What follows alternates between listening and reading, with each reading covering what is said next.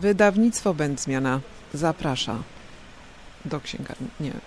Wydawnictwo Będzmiana zaprasza do dobrych i złych księgarni. Nazywam się Paweł Mościcki, jestem eseistą, tak bym się określił. Pracuję w Instytucie Badań Literackich Polskiej Akademii Nauk i jestem autorem książki My też mamy już przeszłość, Gidebor i historia jako pole bitwy. Mówiąc w największym skrócie, zainteresowałem się tą postacią, dlatego że właściwie dla drugiej połowy XX wieku jest to zarazem figura emblematyczna. Każdy, kto zajmował się historią, nie tylko polityczną, ale w ogóle historią dyskursów filozoficznych, czy historią polityczną XX wieku, to nazwisko zna, jednocześnie wydaje się, że ona jest wciąż nieodkryta. To znaczy, że, że to oczywiście dotyczy wielu postaci, że ich takie uznanie i pewna pomnikowość już sprawiają, że one są trudno dostępne, trudno się do nich zbliżyć. Ja w tej książce chciałem to zrobić, zarówno wczytać się w Gideborda, w jego teksty, jak i wejść w różne inne dziedziny jego działalności, głównie związane z obrazem, takie jak filmy, ulotki, awangardowe mapy, także obrazy olejne, które, które malował, żeby pokazać, w jaki sposób jego teorie polityczne przenikają się z praktyką tworzenia pewnego rodzaju obrazów, bo to mnie właściwie interesuje nie tylko w jego przypadku, ale w ogóle.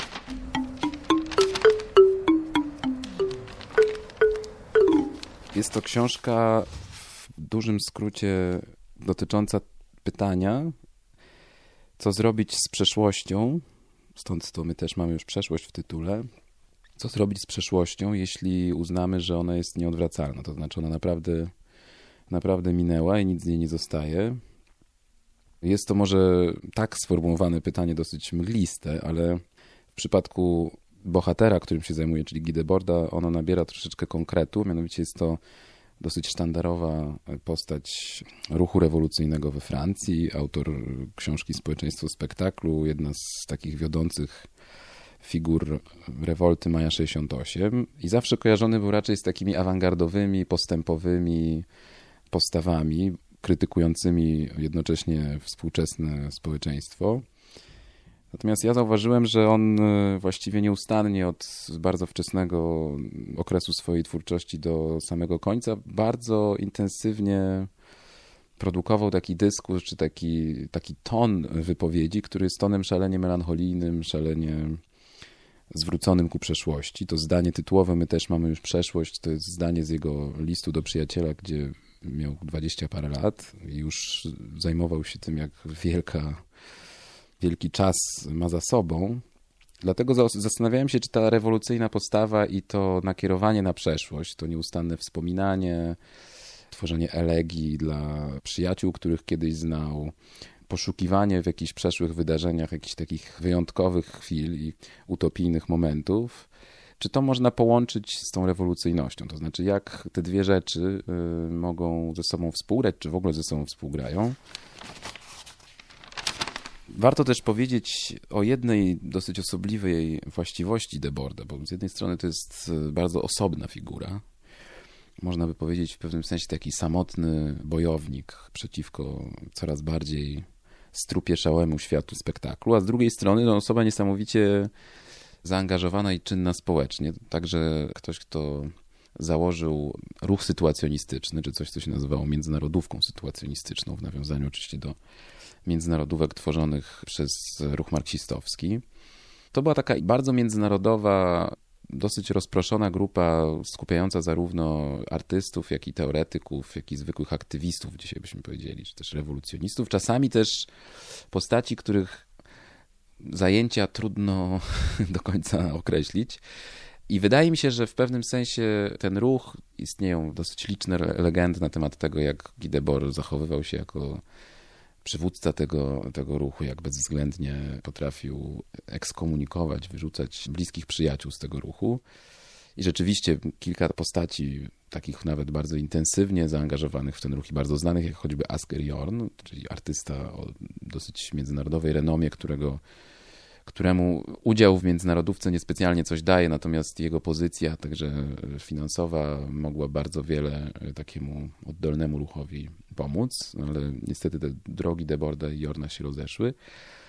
Jest też parę innych postaci, jak Iwan Szczegłow, który był takim właściwie we wczesnych latach trochę bratem bliźniakiem, a trochę na pewno rywalem Gideborda, bo to była postać niesłychanie zdolna, także teoretycznie bardzo rozwinięta, więc być może gdyby nie koleje losu, które też nie do końca zależały od Gideborda, skończyły się dla, dla Szczegłowa bardzo tragicznie, wieloletnim pobytem w, w szpitalu psychiatrycznym, to być może ten ruch miałby dwóch patronów, miałby dwóch jakichś prezesów, ale tak się nie stało i wydaje mi się, że w, tym, w tej dwoistości, to znaczy w, właśnie w tej takiej postawie bardzo osobnej i, i autonomicznej i w tym zaangażowaniu istnieje jakieś duże napięcie, które też e, wiele może z doświadczeń i postaw Deborda tłumaczyć. Ja się zresztą w jednym z rozdziale e, drugiej części skupiam, to się, rozdział się nazywa Wyklęty lud przyjaciół i dotyczy tego, jak Debord w ogóle konstruuje tą figurę takiej legendarnej bandy, to znaczy jak on bardzo intensywnie też obsadza ten kolektyw właśnie przyjaciół, wyjętych spod prawa jakichś rzezimieszków. To jest trochę stylizowane na jakieś takie awanturnicze romanse.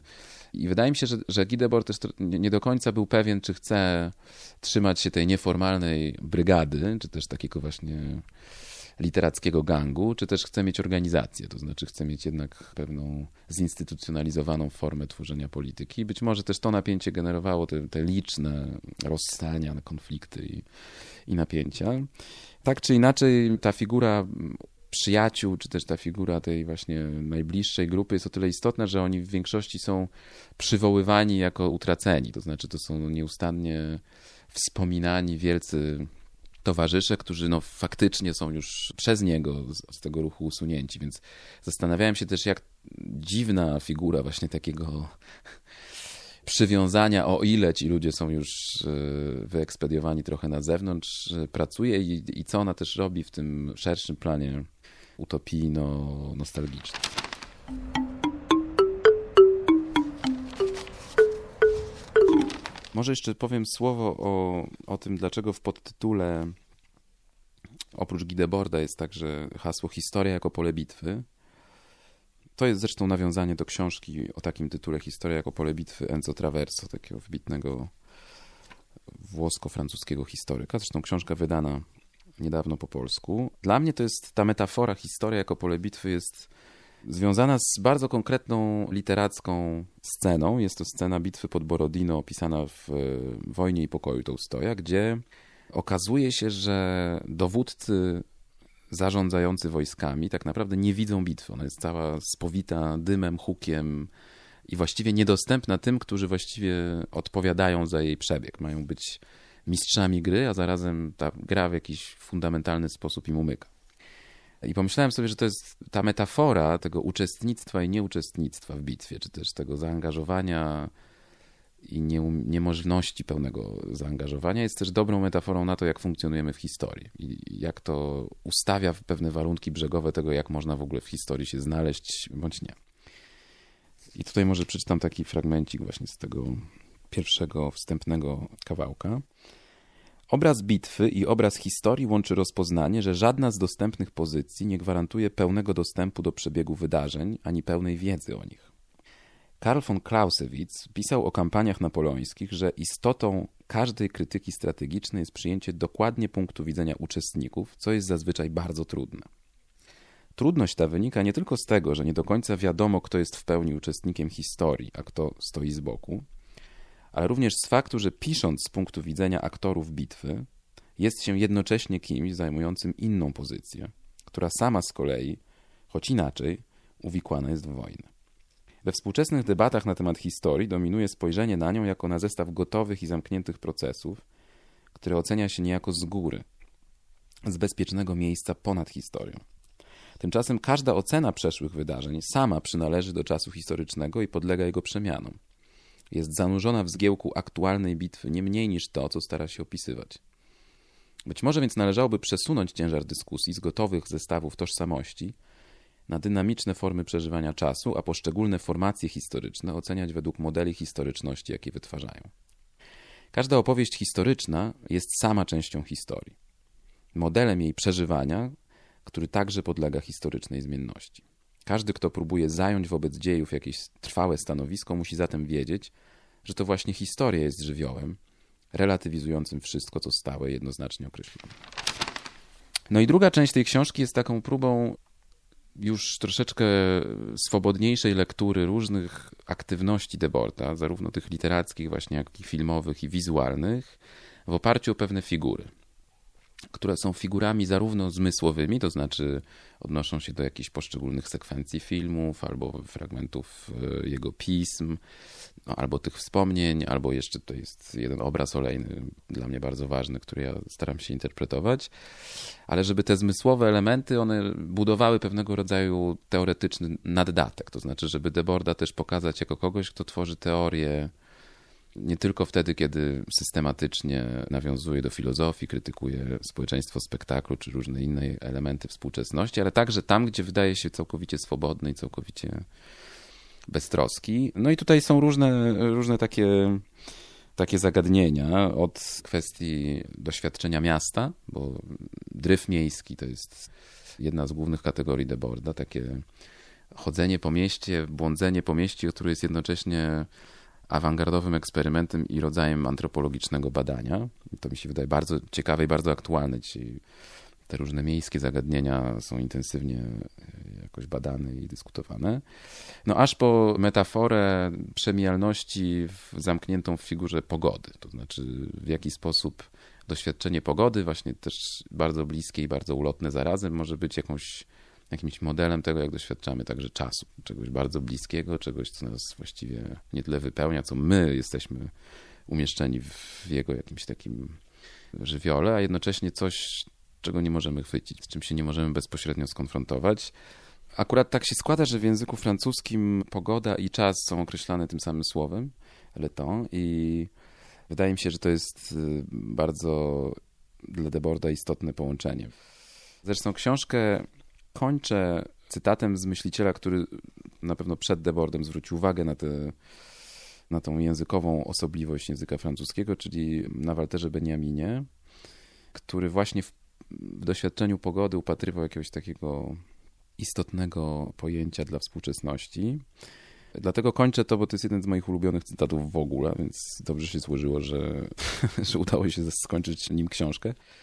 Ale może przeczytam troszeczkę dłuższy fragment, żeby też ten dewort całkowicie nie zniknął.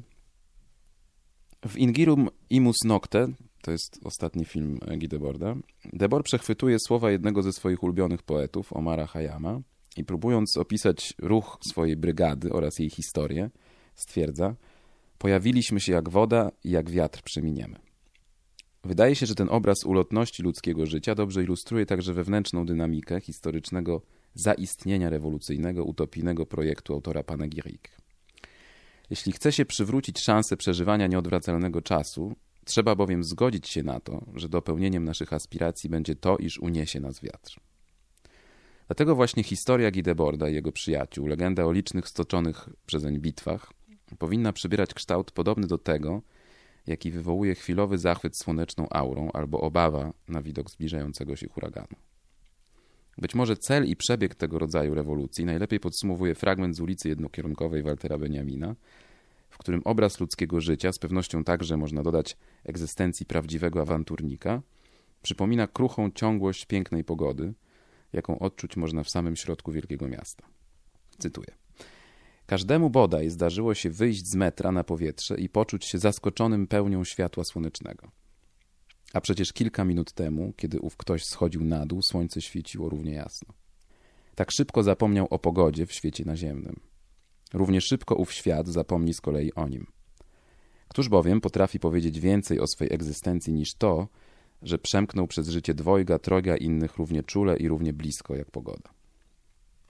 Koniec cytatu, koniec książki. tak się melancholijnie to, to układa.